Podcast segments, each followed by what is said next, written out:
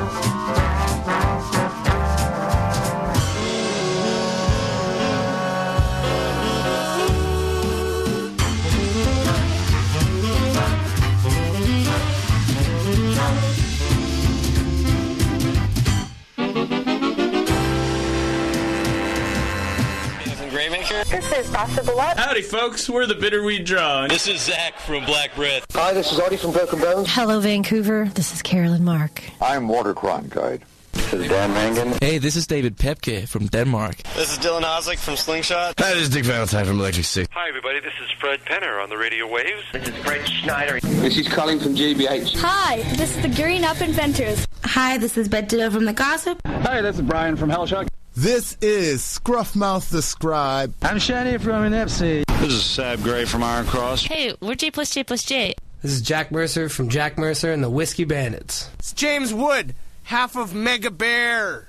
This is Jerron Paxton, American musician. This is Swami Bill and the Shameless Weed Hounds from New Orleans, Louisiana, east of the Mississippi. Hi, this is John Boutte from New Orleans, Louisiana. This is Jesse Laborde. I'm Peter Mansbridge. Hi, this is Ron MacLean of Hockey Slash Movie Night in Canada. You're listening to CITR 101.9 FM, also on the web, CITR.ca, in UBC, University of British Columbia, in Vancouver, Canada. Have our people contact your people, won't you?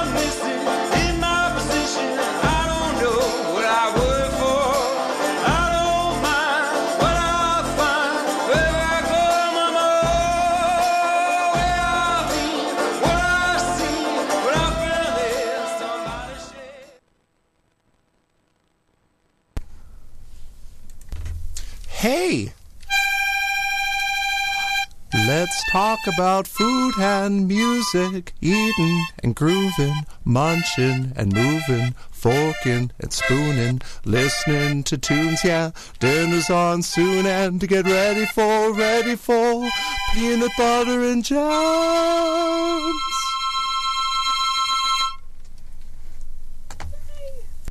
You're listening to Peanut Butter and Jams with host Brenda and Jordy on CITR 101.9, exploring local music and local food. Tune in to learn about the best eats and tunes from your neighborhood, and a weekly pairing for your date calendar. Warning the endorsements and criticism expressed during the show are the opinions of the host, unless clearly identified as advertising. Put in your earbuds and fire up your taste buds. It's Peanut Butter and Jams.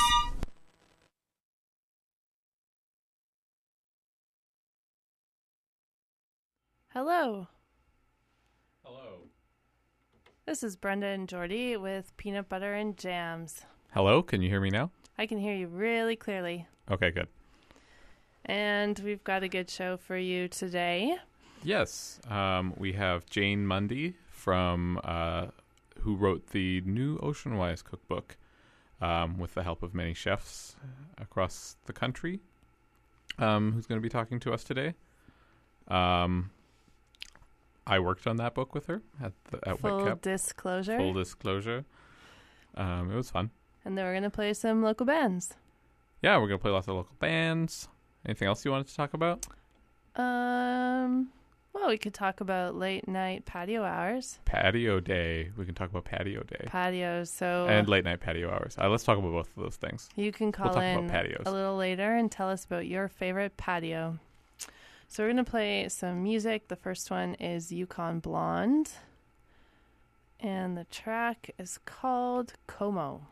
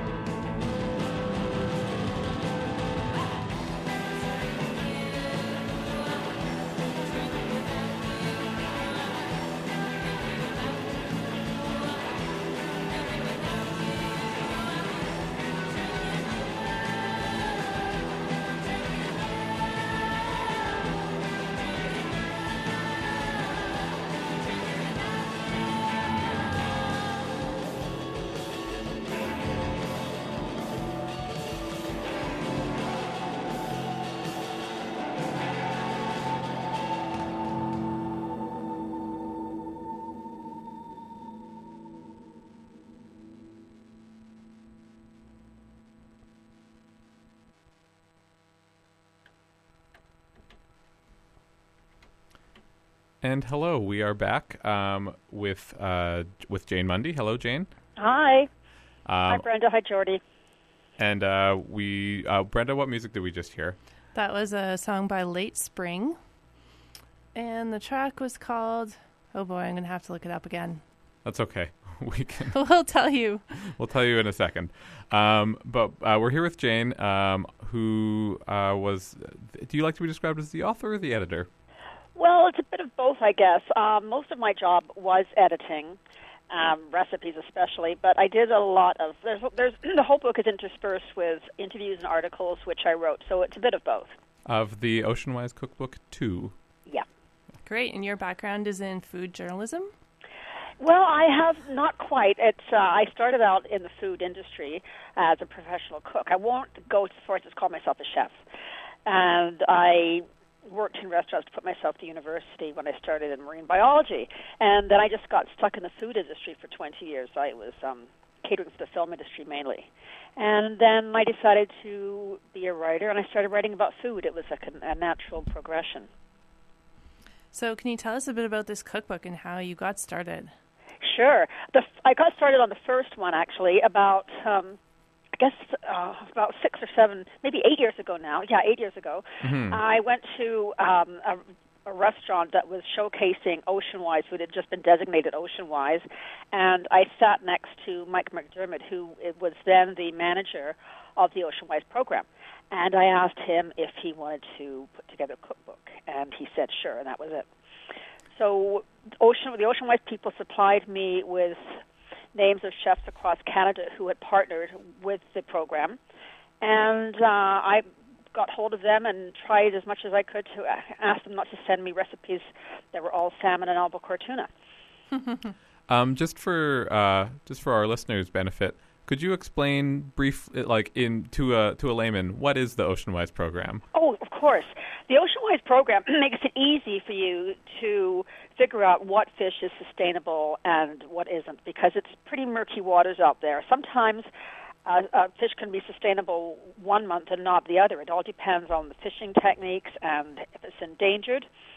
So if you go to the Oceanwise site, it has a list of species that are sustainable and species to avoid. And this was started by the Vancouver Aquarium.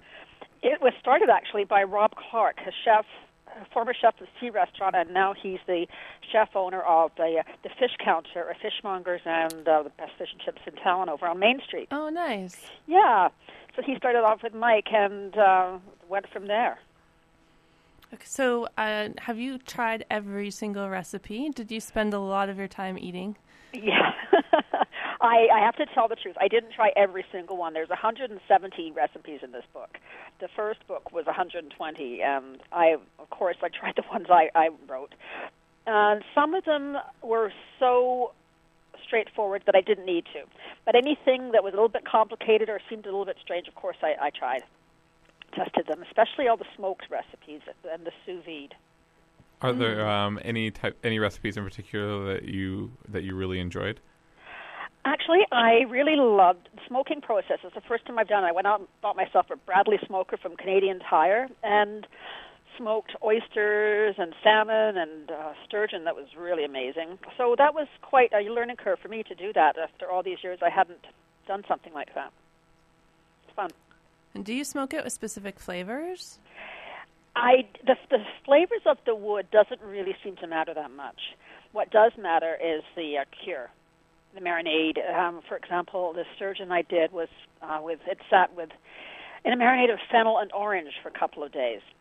And the whole process took about four or five days because it's dry cured, then wet cured, and then marinated. And uh, of course, maple syrup is a is a real classic one for salmon, and uh, ma- maple or cedar wood. So, with chefs from all across Canada, um, were there any sort of themes that popped out across the board that were unexpected? This time it was it was great because the first round back in 2009, 2008, 2009, most of the chefs were in BC. So the recipes were pretty much BC centric. This time there are a lot more members, Oceanwise members, and I was getting a lot of recipes that were locally sourced.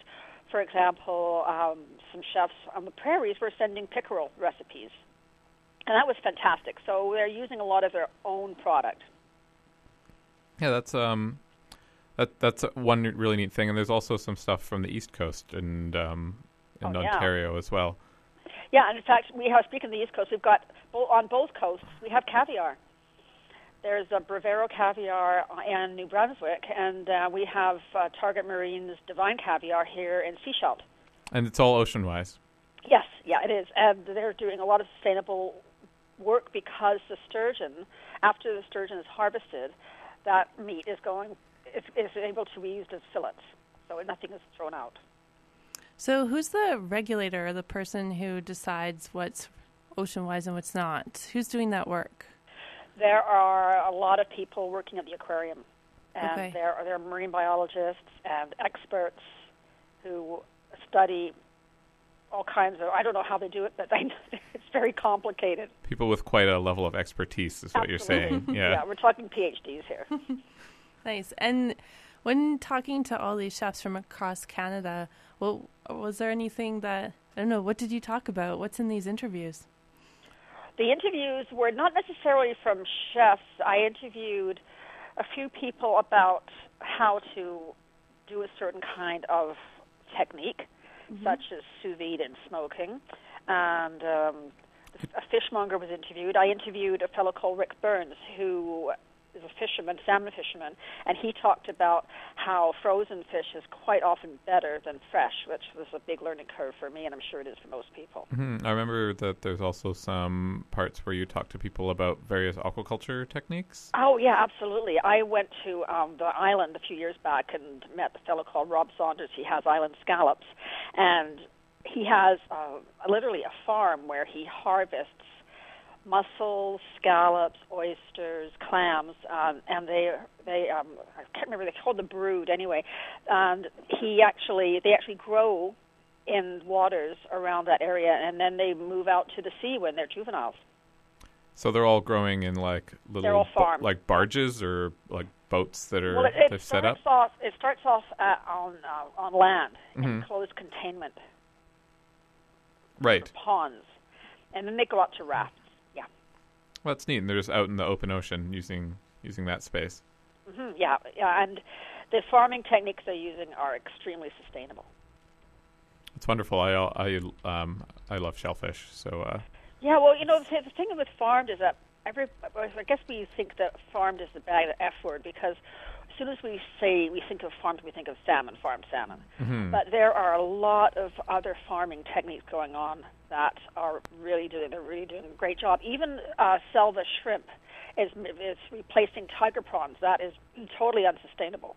So there are so, tiger prawns. you mean you mean tiger prawns are, but selva shrimp is not. Selva shrimp is, is good, yeah, because Yeah. they're not destroying the mangrove forest and they're they've got some new ways of, of harvesting them so they're not pumping them full of hormones and antibiotics. Yeah, it's uh, it's nice. I think that a lot of the the new newer aquaculture industries must be learning from the mistakes of the previous ones, where everyone got up in arms about the salmon industry, and they're like, well, "Let's not repeat that." yeah, I think so. There's um there's something new going on the west coast of Vancouver Island too, around the uh, Bamfield Station, and I believe it's with Nanaimo University that they're looking at multi-species farms. So Hmm. rather than just grow mussels, say in an area, they're they're trying to grow. Well, they are doing it actually. A sea cucumber, so that would be on the bottom of the ocean, and then mussels in different layers in the same area. So it makes more of a of a kind of an ecosystem. What's your favorite type of seafood, Brenda? Oh, I don't know. But uh, right now I'm on an iron diet, which means I get to buy lots of shellfish without feeling guilty about the money I'm spending, which is amazing.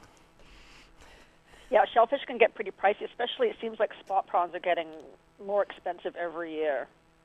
Yeah, they're so they're so tasty. I think is Mhm. why. Yeah. And and Supply it's, and demand.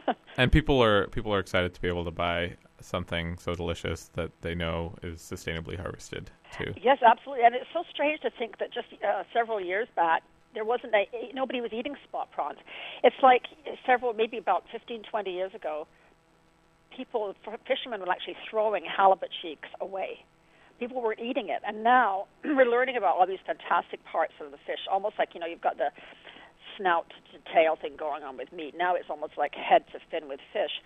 I was at the forage and I tried salmon collars for the first time, hmm and it was amazing. It's so tender, and uh, the, the part, the head of the salmon was something I hadn't tried. I'll, I'll stop at eating the eyeball, but they do. Yeah, my dad's eaten fish, salmon eyeballs before. He never convinced me to do it. Yeah. Um, there's some. Uh, how is the book organized? Like, if if I were a reader, what would I what would I find in this book? Well, there's, it's organized into different kinds of. It's organized into species first of all, and mainly alphabetical. And there's also organized. Each recipe has um, an ease of use. So there's this little little icon, a little fish, and it could be completely red, which means it's, it's a bit difficult. And then there's easy, it doesn't have any red in it at all. So that's one way of looking. Mm-hmm. And yeah, it's uh, there's also sections on chowders, and the, and there's the most the big sections are divided. So there's one big section is big fish, Mm-hmm. then there's a section of little fish and sh- and shellfish, and then all the others. There's the the others like um, cephalopods that don't fit into those categories, which is octopus, geoduck, uh, squid. Yeah, Stra- the the uh, the strange ones. Have you ever cooked any of those, Jordy? Me? Oh, Yeah. um, I've cooked squid, Uh-huh. but that's it. Wow. Squid is so underrated. It's good. It's um, it's intimidating to cook. Yeah, I think the rest of us are all very afraid of how to cut it up. Well, there are some videos. Um, there's the the uh, links are in the book. Videos on how to clean and deal with things like squid and um, geoduck, how to fillet a fish, etc. And there's lots of ways to. There's lots of videos online to look at that too. And you can ask your fishmonger to cut it for you. You don't have to do it yourself. They'd be Mhm. happy to. I I just got the tentacles. It was it was much easier than Mhm. Getting you a can just whole yeah, thing. you can just get the body, and they could even cut the body into rings if you don't even want to do that. Mm-hmm. They'll Nice. shuck oysters for you too. So this cookbook has a variety of, in terms of how much cooking experience you need, pretty accessible, and I, I love the ideas of videos for people somewhat unfamiliar. Absolutely, and even the even the, the ones that are a bit more difficult. If you take the time to read the recipe a couple of times, most of them are in stages, so nothing has to be. There's not more than a couple of say steps that you have to do last minute, which is usually the most difficult part for the home cook to put together. Yeah, time one thing at once. timing three dishes at once is Yeah, something yeah. beyond most people. So the reason that it's it's easily these recipes are in stages is because that's how chefs cook. They can't start something from scratch. For example, uh, risotto. Chef, there's a recipe here that the risotto is made a couple days beforehand that 90 percent cooked, and then they just finish it off at the end. It's a smart it's a smart trick. yeah, Except I can't tricks like that. I can't resist. Ma- I, I go I go through all the work. I usually want to eat it right away. that's a good point. Yeah, that's how you have people who have dinner parties and you go over and they're all relaxed and lounging on the couch. They're just like, oh, welcome. Yeah, Uh, because they've drink some wine with the- me. yeah, they've been sweating bullets the day before. Yeah, see, that's not me. That's my problem. hmm And were there are there any recipes that you'd like to highlight for us of things that were surprising or unusual or just really really tasty? Well, oh, there's so many. Um, I guess some of the salmon. Getting back to salmon again, there's a salmon tataki that's so easy to make. It's just gorgeous, and uh, I, I urge people to try poaching in olive oil. You can use the olive oil over and over again, so it's and it's not greasy at all. That's a really lovely way to cook. It's like a soft poach, and the fish comes out velvety smooth. It's quite lovely.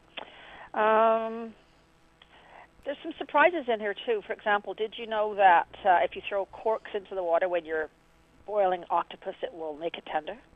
I, I I did, but only because I worked on the book. Yeah. Well, here's another one. What about the there, there's the trick with the uh, taco shells? I love that one. I think Chris Mills at Joey said, "I keep your wooden clothes pegs, and just uh, when when you once you fill the taco shell and you want to or the tortilla shell, and you want to keep that shape, just pin them together with a clothes peg. It's a good trick. yeah.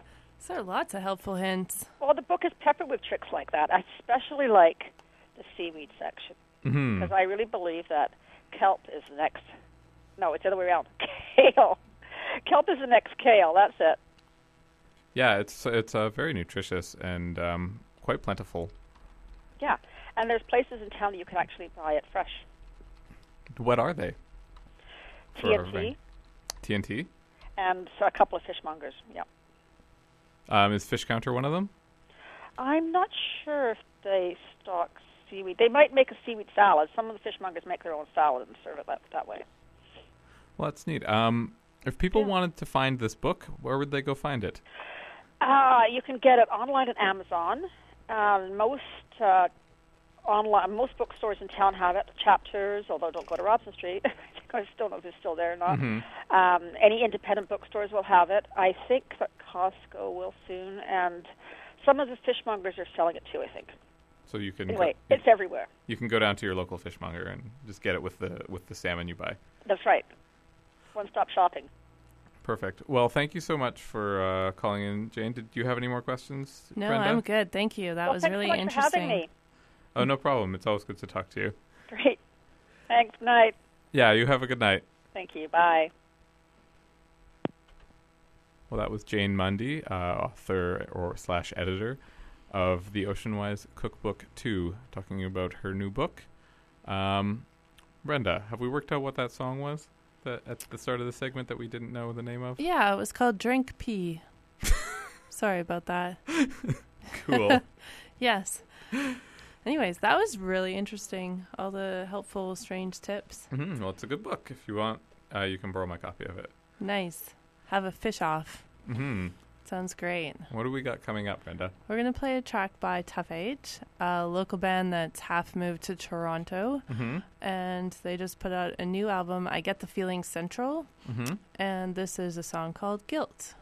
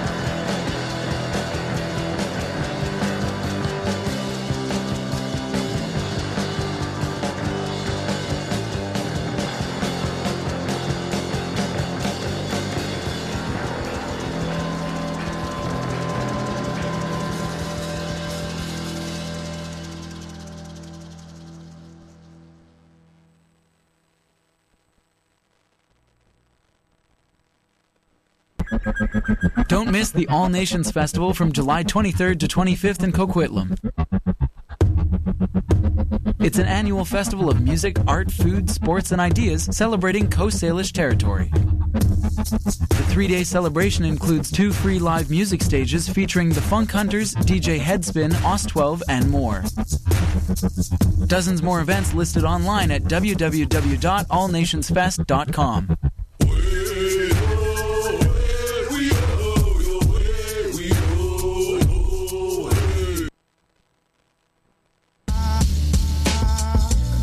listening to CITR 101.9, broadcasting from UBC's Point Grey campus, located on the traditional, unceded Coast Salish territory of the Hunkaminam speaking Musqueam people.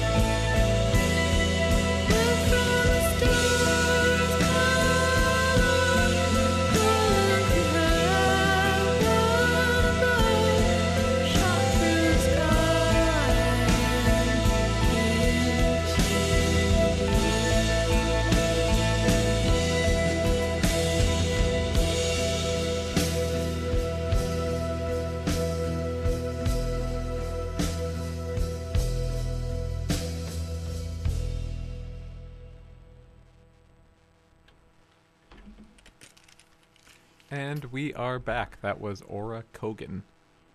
With uh, From the Stars off the Crystallize EP. Yeah, it's a nice, uh, nice album.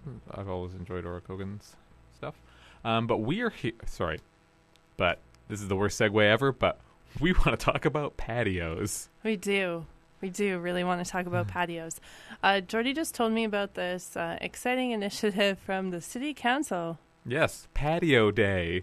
Patio Day. Did you know that there is a official patio day in Vancouver? and it's uh, August 3rd. It's a day that many businesses that would not normally have a patio um, will be putting stuff out and just having a patio. Uh, just use letting them. The city wants them to use the sidewalk space to see what it would be like if they had if they had patios, it's kind of a pilot program. If it goes well, I think there might be more patios in Vancouver in the future. Maybe. I'm it seems sure. like a trend. Yeah, so Gregor made a motion at City Council for a one day patio day, and you can apply for a permit to use, yeah, the sidewalk or a business parking stall. Yeah, something and uh, set up some tables and like so restaurants that wouldn't normally have patios will have patios all of a sudden, and even I think it's open to other businesses too. I'm not sure what other businesses would do with their patio space quite in the same way that a restaurant would, Mhm. but um, I think it'll bring more people out onto the streets of Vancouver, which is cool. And patio day is on BC Day, the first Monday of August. Oh, it's a holiday. August third, yeah. So you have the whole day off. You get um, you get to check out all these patios. Um, this is part of a. This is kind of like a continuation of something that Vancouver City Council has been doing. I think we talked earlier. Um, no, we didn't. We were going to, and and- didn't. and we never got around to it. Oh, right, right, right. Okay, so we were going a few shows back. We were going to talk about um, how Vancouver licensed about seventy-five. Is that 72 patios 72 yeah, places to have super late night patios. up to 1 a.m. So previously, I think patios were allowed to go till 10 or 11, and that was extended already from the year before. Mhm. And now, uh, now 1 a.m. So yeah, they're letting them go later. Um, if you there's there was a big list of them all that was posted in um uh, on in an article that I read that I think was on Vancouver is awesome. Um, but might have been some but might have been a, a cross post of like something that was around in the me- in the media. And it has there's a list of all the ones that you can see, so you can check out. Brenda, you've, Brenda's brought it up. What? Tell us some of the ones that that are, are on that list. Okay, so less than Just the good ones. yeah, less than 50 were allowed last year up until midnight, and this year 72 uh, up to 1 a.m. But there's also uh, a lot more eligible for it. I think these are just the ones who have applied. So uh, let's find our neighborhood because our neighborhood is the best. Mhm. Um, El Caminos is now open until 1. NICU Japanese restaurant and Charlie's Little Italian. Um, all places that uh, have pretty good patios. Uh, uh, I like I like going to the pa- patios on Main Street. I'm guessing, um, like I'm looking at it, oh, and it looks like Havana on Commercial also has one. Biercraft, Tangent, St. Augustine. St. Augustine. So these are all um, like kind of like good, uh, pretty good establishments that a lot of people go to to have a beer, anyways. Yeah. now they can stay open later. If you're in Kits, the King's Head, Copper Tank, Ooh. uh, Displaced Hashery, The Union in Chinatown, which I didn't even know had a patio. and the Keefer. The Keefer has a patio. It must be in back. I don't know. Anyways, I will post this to our Facebook because we need we need to go to patios. Yeah, we need more patios, and um, this is a great summer. If not for forest fires or water supplies, then it has been a great summer for dr- drinking on patios. Hmm. Um, so yeah, and I've been very excited about how patios have been changing. I like the the idea of putting more uh, putting more emphasis on patios, where it moves culture out of like closed off um, building areas and kind of puts it into a more Of a public sphere. more of a public sphere. So people, um, if you see someone you know when you're walking down the street and they're sitting on a patio, you can top, stop and talk to them. Whereas if you see someone sitting in a restaurant, well, first of all, you might not even see them because they might be like it's there's windows uh, that you have to be glancing through and stuff like that at the right time. But if you have if you see a friend in a restaurant, you're not going to go inside usually unless you have something that's in- specific that you want to talk to them about chat with them. But if you see a friend sitting on a patio while you're walking past, you'll stop and talk to them. And I think it's a lot more social um, to have that. And I like that these sorts of changes are happening to make the city a more social place. Mm-hmm. Yeah, and just to enjoy the summer weather while it's not raining. There's uh, everyone needs to get outside and stop being so pasty. Yeah, I'm guessing these uh, patios being open till one will may not happen quite so much once uh, November rolls around. Mm-hmm. Definitely. So patio day, August third. Uh, we also have our weekly pairing. Yes, what is our pairing? So our pairing is we're going to recommend that you go to a show. Yes, it's a show at the Astoria next week um, with Late Spring, the Ace Martins, um, two other bands who I'm forgetting right now. Glad Rags. Glad Rags, yes. And and one other one. Uh huh. Yeah. But it's at it's at the Astoria. It's going to be a good show. What day? Um, Thursday, At Thursday night. So m- next week today. And where would you recommend people go for food around there? Well, uh, have we talked yet about the little taco window at the Astoria? Um, not recently. Uh, I know that that window. You're talking about the window in the back of the Astoria, where the, Mhm. there's been a number of different restaurants that have kind of rotated through there. And they all die They- eventually. I don't know why, because they're often quite good, um, but possibly because the people who own them don't make enough money off of the clientele of the Astoria. I'm not sure what the reason is, Mhm. but they're often quite good. They are, and this is the first time I've been to a couple shows where people will come to the door and say, "I'm not here to see the band. I'm just here for the tacos. Can I just come in for an hour and get my food?" So it's uh, it's kind of interesting. People are just showing up for the food Mhm. instead of the show. And uh, I had uh, what did I have last time? Some taco soup. That was good, and a pupusa and some tacos. I was really hungry, so I kept going back. And what style would you say these tacos are? Are these like uh, cheap, plentiful tacos, or are they like high quality, small La Taqueria tacos, or are they like gourmet fusion tacofino tacos? Um, they're definitely not as foodie and fancy as La Taqueria or Mhm. um, Tacofino, but they're they've they've got good flavor and there's a whole bunch of different types and Mhm. they're they're sort of a medium sized soft taco. So you say, but like, It's not Tex-Mex. yeah, it's not it's not Tex-Mex tacos. No. Okay.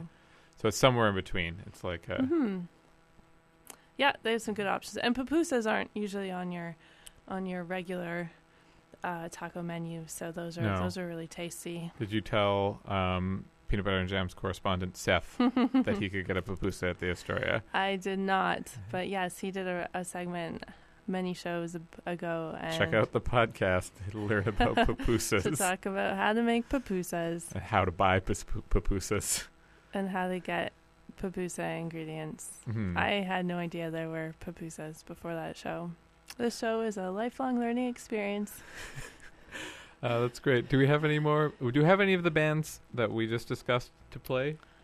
Um, I Or we already played Late Spring. we did play Late Spring, so they're on the bill. Ace Martins is on there. We've played them before. Um, I could dish up something really quickly, Yeah, let's play. Uh... but first let's play some Isaac Solomon Oh, who's also playing a show uh, tomorrow tomorrow. at uh, Cafe Crema? If you are interested. in- Where is that? um, I'm not sure. Okay. Well, you can go find Alex at Cafe Crema. Cafe Isaac. Crema. His name is Isaac. Isaac. All my vowels getting mixed up. And this is Weekend in the World from the Evening EP.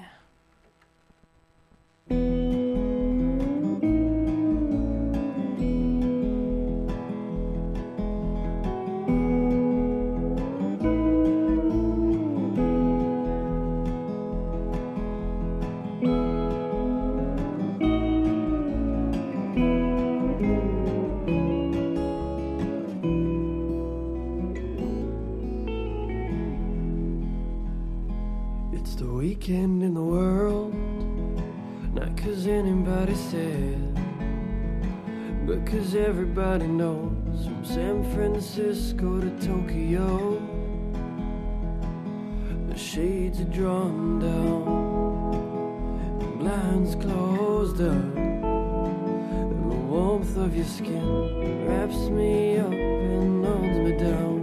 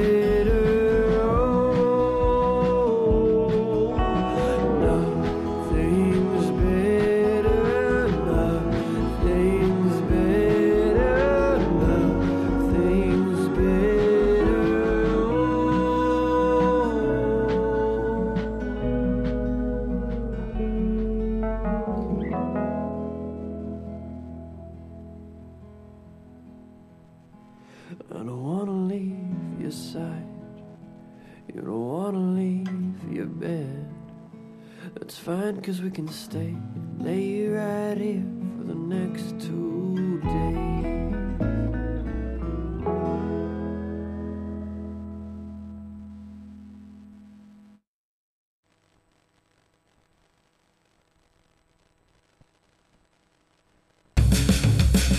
Timber Concerts is proud to present Built to Spill. Touring to support their latest release, Untethered Moon, Built to Spill will be playing the Commodore Ballroom on July 25th with special guest Slam Dunk. Tickets are available at timberconcerts.com, Red Cat, and Zulu Records. Doors open at 8 p.m., show starts at 9:30.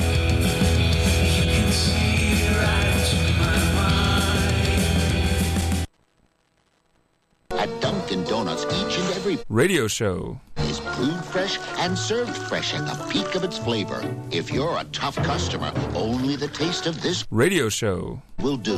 So go ahead, let Dunkin' Donuts make your Radio experience. exquisite. Indeed.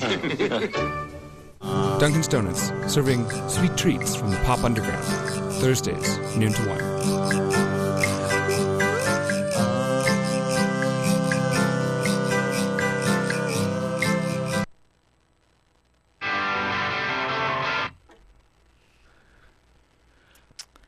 Uh, so that was a show promo for Duncan's show, and before that we played a track by Isaac Solomon, "Weekend in the World."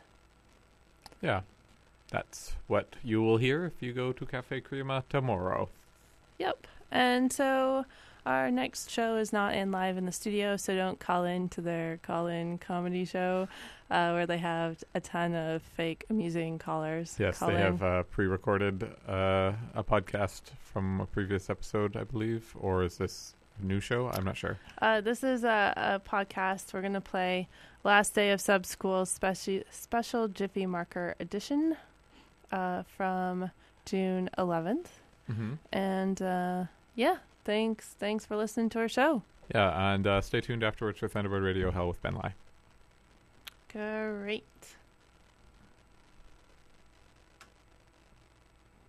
Crimes and Treasons Radio. This is Riff Raff.